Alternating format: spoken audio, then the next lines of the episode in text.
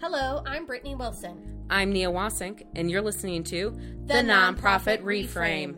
Together, Nia and I have over 30 years of nonprofit experience. We've worked the program side, the business side, and everything in between. We are reframing the nonprofit experience by challenging the status quo because we know that nonprofits and their staff are undervalued, under resourced, and unrelenting.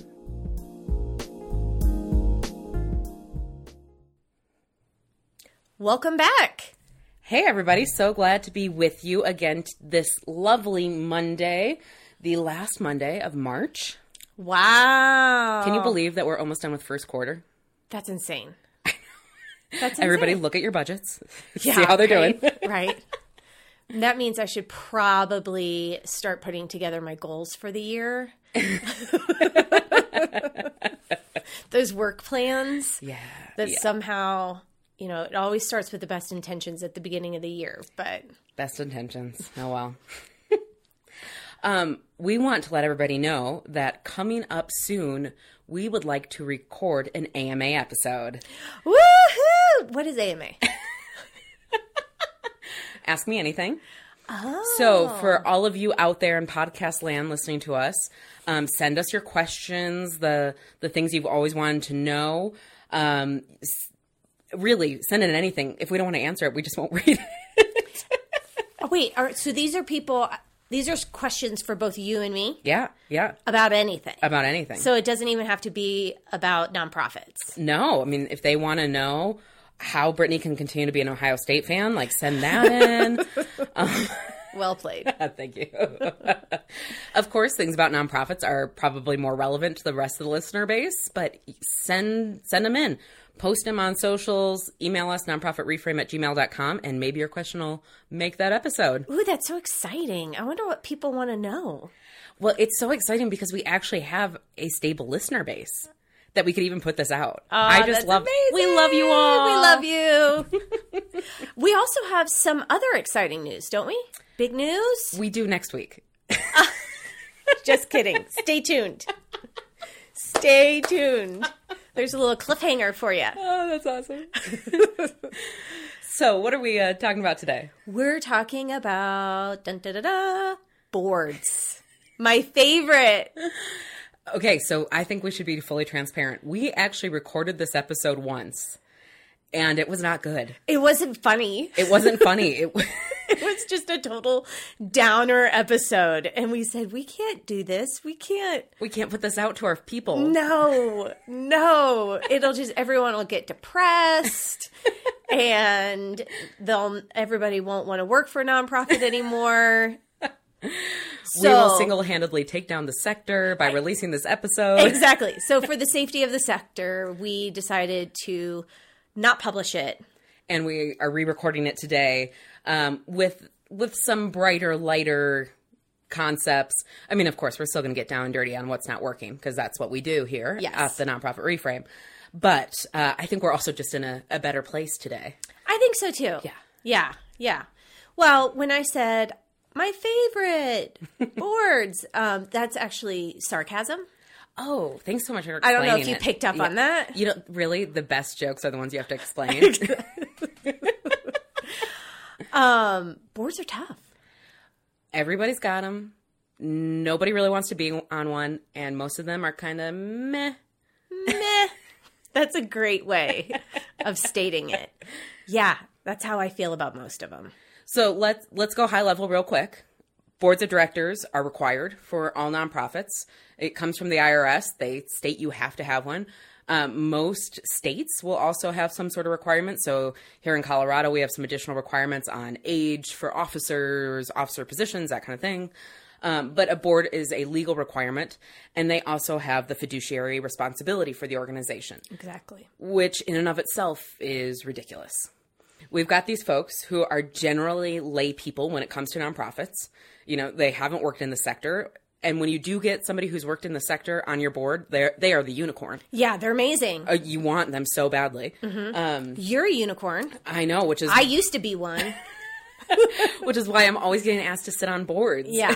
Yeah. Well, it's so helpful. I just remember um, so many times as staff when we would get a board member that had nonprofit experience, it oh my gosh, it was just so delightful to have oh, someone who maybe understood a shred of what you're going through on a daily basis. Exactly. You've got that ally built in in Yeah. this board member, which Yeah. is amazing.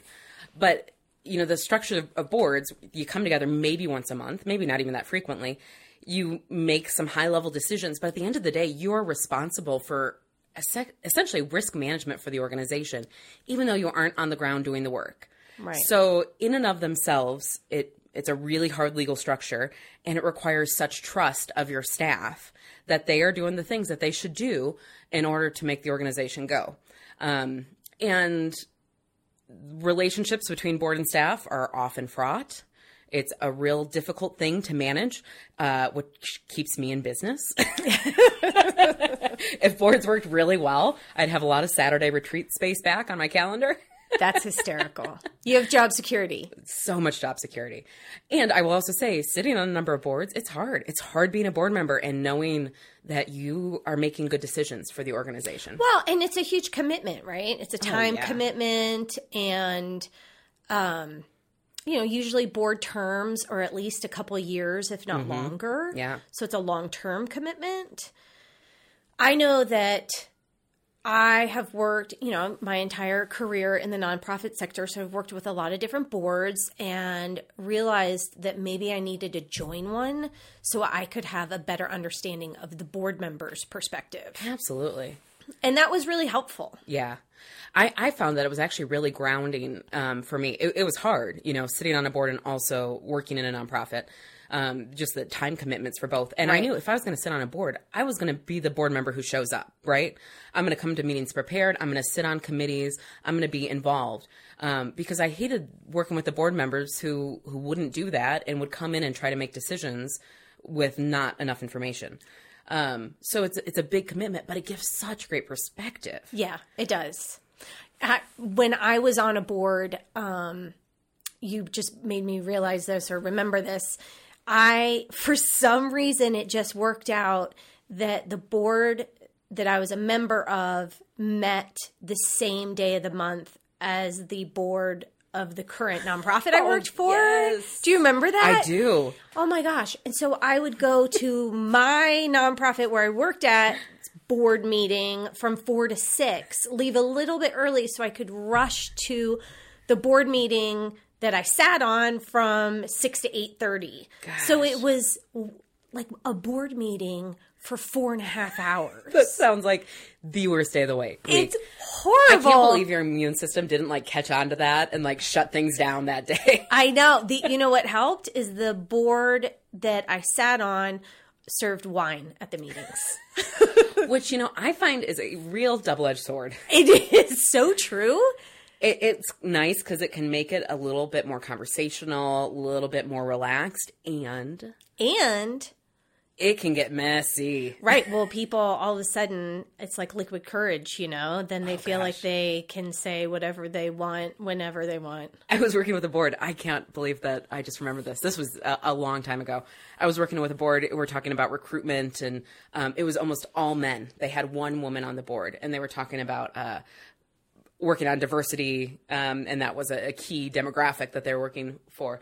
Um, and they had all been drinking. This was a, um like a four to eight p.m. retreat Oh wow. uh, on a weekday, which I hate, but that's another story for another day.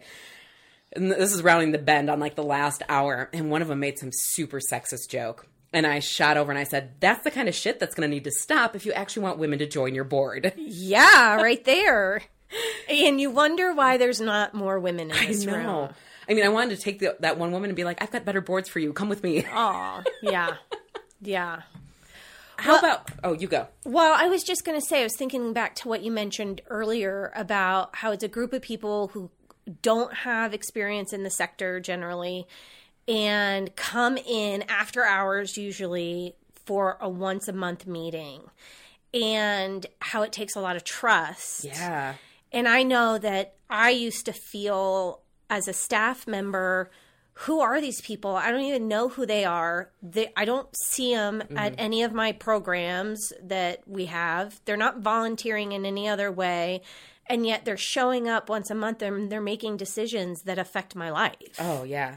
It's an awful feeling. It is. And I think that when that when those dynamics between board and staff are um, maybe in conflict or or they're just issues, that then that distrust can grow on both sides. On really. both sides, yes. So you know when when boards are operating at their best, when they are being their best selves, it is really based on this trusting relationship. Um, so I was the board chair of a really really small organization, um, and we were going through some really tough things. Um, and although I don't know that the executive director had trust for the entire board, she at least had it for the officers. Um, and I mean, she and I, we like cried over dinners together. Like we had a, a really solid relationship, which meant that when we got to the point of having to decide whether or not to keep the organization open, it that discussion could happen with all of us recognizing the impacts that they were going to be different. Like we were talking about ending her livelihood by closing the organization. Like we could start to break down some of those power dynamics and have this discussion, recognizing our different roles in it, um, and and really from a position of um, caring for one another. And it was it was one of the hardest things I have been through as a board member. One of the hardest discussions I had to help facilitate as a board chair. And it was only possible because we had that that trusting relationship. Sure. Will you said the magic words? Power dynamic. Oh, ding ding ding. Ding, drink. No, I don't know. Uh, um, yeah. So there is v- very much a power dynamic Oh my gosh, yeah. between boards and staff. And when board members don't recognize it is when things get the worst Yeah. by far. Well, or when they do recognize it and exploit, it. Exploit it, yes. Absolutely. So, um, I worked at a place once where, as part of your annual board member agreement, you had to agree to volunteering at least eight hours mm, mm-hmm. for the organization outside of your board oh, service. love that. In the programs. Yeah, get some hands-on experience. Yeah, yeah, yeah. The downside is that it wasn't really enforced. Of course, yeah. So I'm not sure how many actually did it. But I really appreciated setting that tone early mm-hmm. with board members of, you know, this is kind of the expectations that we have of you for your service. And I just can't um, say it enough how helpful that is. If you're leadership staff, you probably have more interactions and access to the board. Oh, for sure. Right? But when you're not leadership staff, I mean, it really is who are these people? I have no idea who they are.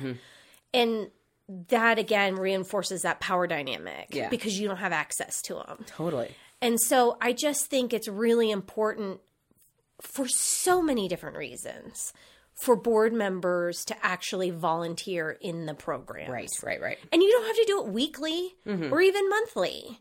But if you can do it a couple times a year Yeah.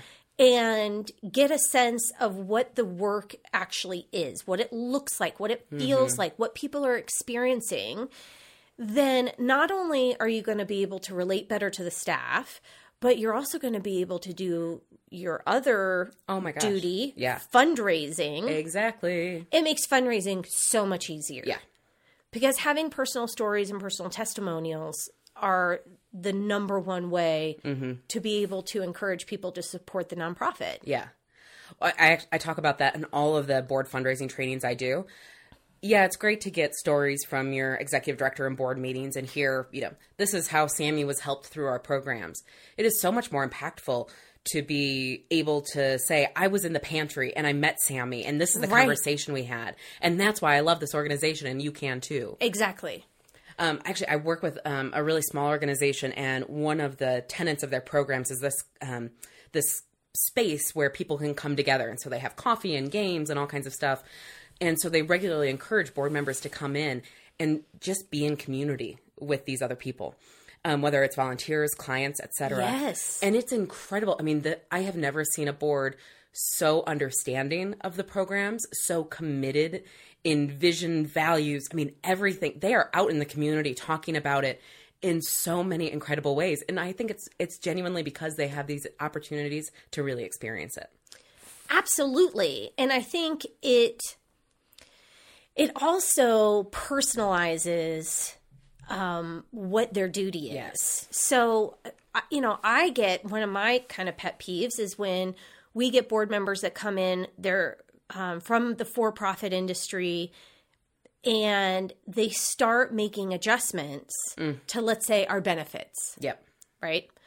Oh my gosh, you give a week off of bereavement leave? That's crazy. I don't know any place that does that. You really should only be giving a day or three oh days. Oh my gosh. It's that kind of bullshit where it's like, this isn't apples to apples. Well, it, it's that issue where they don't have the holistic picture. Sure, yeah, in your for-profit company, maybe you do have less PTO. Our people are getting paid half of what I was just going to say, paid. but your paycheck is twice as much. right. So, yeah, th- this is our message to board members. Y- you got to kind of check yourself. Right. there is nothing worse than coming in heavy handed saying, This is what I know from my experience in the for profit. This is how things need to be, when it really needs to be a much broader conversation um, where your staff can really fill you in on what is helping and what's not. Right? Like, ask your staff, How are our benefits? Are, are they sufficient? Right. And then allow them to tell you where they need to go. Exactly. I mean, because at, at the end of the day, those are the little things that keep us in the sector. I mean, Yes. yes, we love the work that we're doing. We believe in the mission. But if we're not getting that same level of paycheck, we need to have these other little perks Exactly. that add up Yep. to make it worthwhile. Mm-hmm. You know, and I just, to go back on the volunteering and programs, I want to say, I know that that can be really intimidating It can, yeah. even as staff i mean mm-hmm. even, even as administrative staff mm-hmm. coming into a new organization i'm always intimidated to go and go into the programs because i you know i don't want to bother anybody Yeah. and i don't want to be disruptive and we're going to talk next week about program staff and administrative staff mm-hmm. relations Yep. um, and so we'll dive deeper into that. But you just need to do it. You just need to do it. And I think that that's a message for us as nonprofits of can we create opportunities of engagement that feel safe Yeah. and feel easy to access for board members. Well, and at the same time, are our board members trained on how to enter into those spaces effectively? Exactly. Um, you, I I think it's totally acceptable to make your board members go through the same volunteer training you have your volunteers go through. You know, if they're going to be interacting with clients, they should know how to show up in those spaces. But they also need to recognize that the role changes. And I think this is where some board members get held up. Um, you know, if you walk into a space with um, programs operating as a volunteer, you are no longer um, in a position to be asking questions from a board member's perspective or directing staff in any kind of way like that. Although you shouldn't be doing that anyway. I mean, uh, that's a that's a bigger thing. But um, you know, you, you really have to like take that board member hat off and be like, I'm a volunteer now. Tell me what to do. Right. Um, and also recognize it might be hard for staff to do that because of those power dynamics. Right. So again, when we can have trusting relationships, we can have that conversation and we can be frank about it.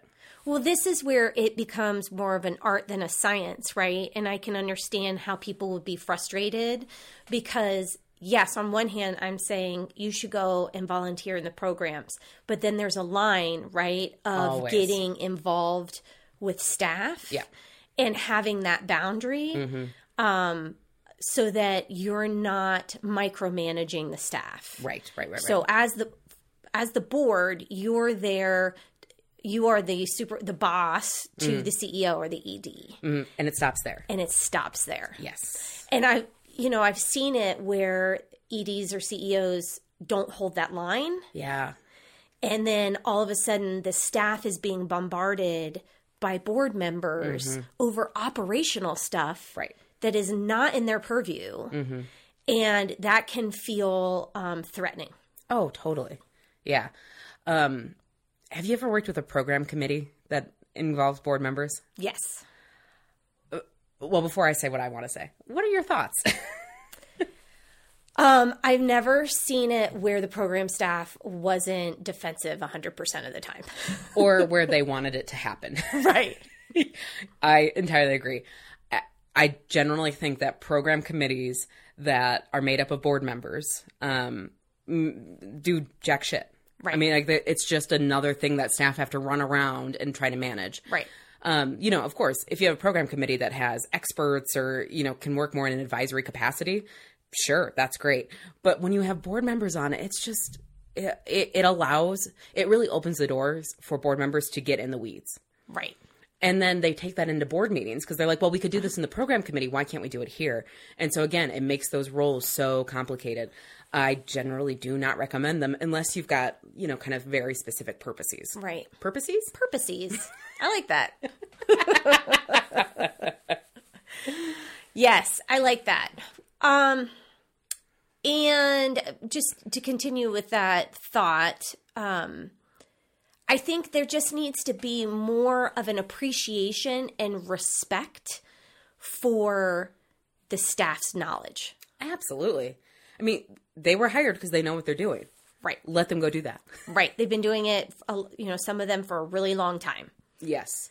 I want to keep on that like appreciation side though, because I do think that sometimes as staff, we, uh, you know, we've got all of our volunteer appreciation activities, we've got our donor appreciation activities.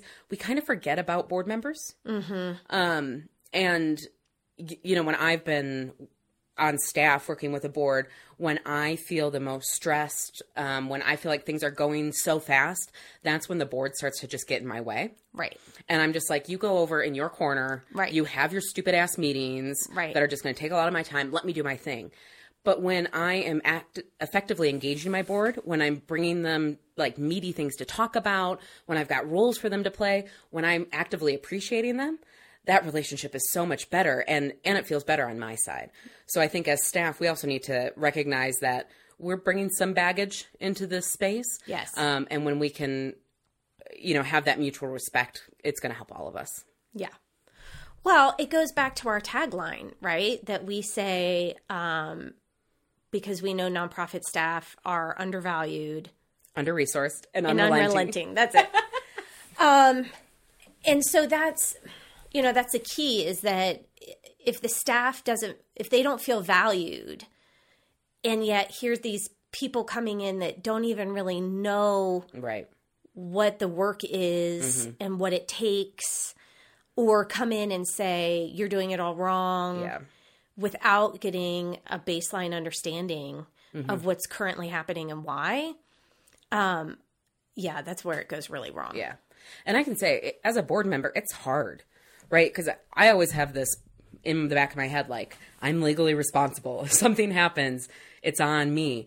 And so, from a risk management perspective, I want to understand, I want to ensure that things are being taken care of. And yet, if I got all the information that would probably check that box for me, I would be so in the weeds. yeah And so, I just have to trust. yeah I mean, of course, we do like executive director evaluations and we review policies and things like that. But at the end of the day, I'm not going to be there and ensuring the policies are being upheld day to day. I'm not, I- can't be in that space and checking my boxes. And so I have to trust that we have hired the right ex- chief executive and that they have hired the right team to ensure that our organization is really taken care of. Yeah, absolutely.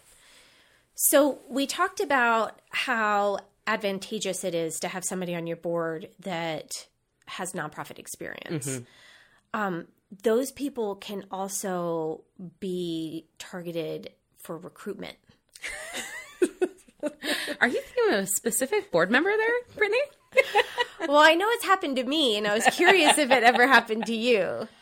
Well, actually, I have been offered, but I have never gone for it. Yeah. Yeah. It's been one of uh, the better experiences that I've had as far as my relationship with the board because I started on the board as a peer and had like gained peer respect from the rest of the board members and then was recruited to the staff. And then once I became a staff member, since I had already had um, that same level relationship with the board, it has been a lot easier at everything. Oh, I bet. Yeah. I was uh, just talking to um, my predecessor of my executive director role. Um, we we just had coffee a few weeks ago, and I I was regaling him with some stories of when I entered the organization and the board was really really toxic and really awful. and like the things I went through. And he was like, Why did you stay? And I really, it took me a minute to be like, Yeah, why did I stay? This sounds awful. but in the midst of it, kind of like, you're also a little numb because you're just like, the mission has to move forward. I have to like just get to the next thing. And I could kind of compartmentalize my really, really awful board and then also work to make it better. Well, and how hard for as an executive director to have your boss change every couple years or at some places every year. Every year. Yeah. It is it is super super hard. Um which is why I want one of my takeaways for all of this is as we're talking about boundaries and board roles and how they can be more effective with staff, one of the most important ways to accomplish all of that is by self policing. Mm-hmm. You know, having these conversations as a board, having somebody be kind of the accountability folks who are going to check the volunteer hours. So you're not asking staff to come in and tell board members that they aren't meeting their expectations. Right. That you have conversations internally about, okay, what what's going to be our um, our way of letting each other know that maybe we've crossed over a boundary mm-hmm. so that we're not always asking staff to do that for us. Right. You know, we need to ensure that we have really strong governance practices in place and people recruited to the board with that knowledge or willingness to gain that knowledge so that then they can help uphold that. As officers change as the board changes and it's in orientation you know it just maintains because it's part of the culture. Right. Right. And by the way those of you who are local you can get some of that by attending our beyond the basics board training at mission launch. Ah there you go. Nice plug.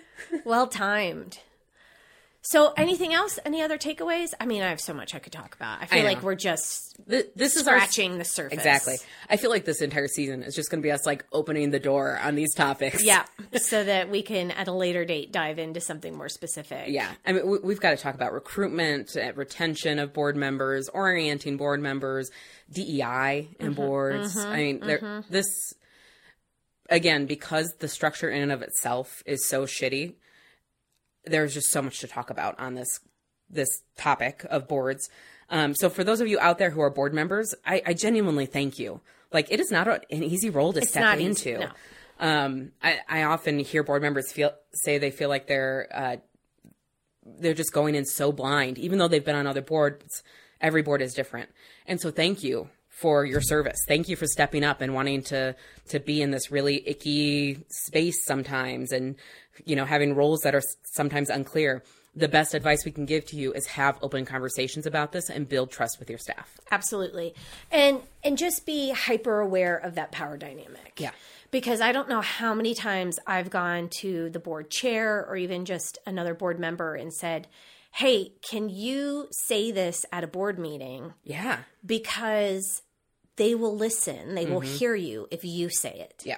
If I say it, nope. They don't listen. Mm-mm. And so recognizing when as a board member you could help staff out. Mm-hmm. You could use your power dynamic for good. Yes. Exactly. yeah. Anything else?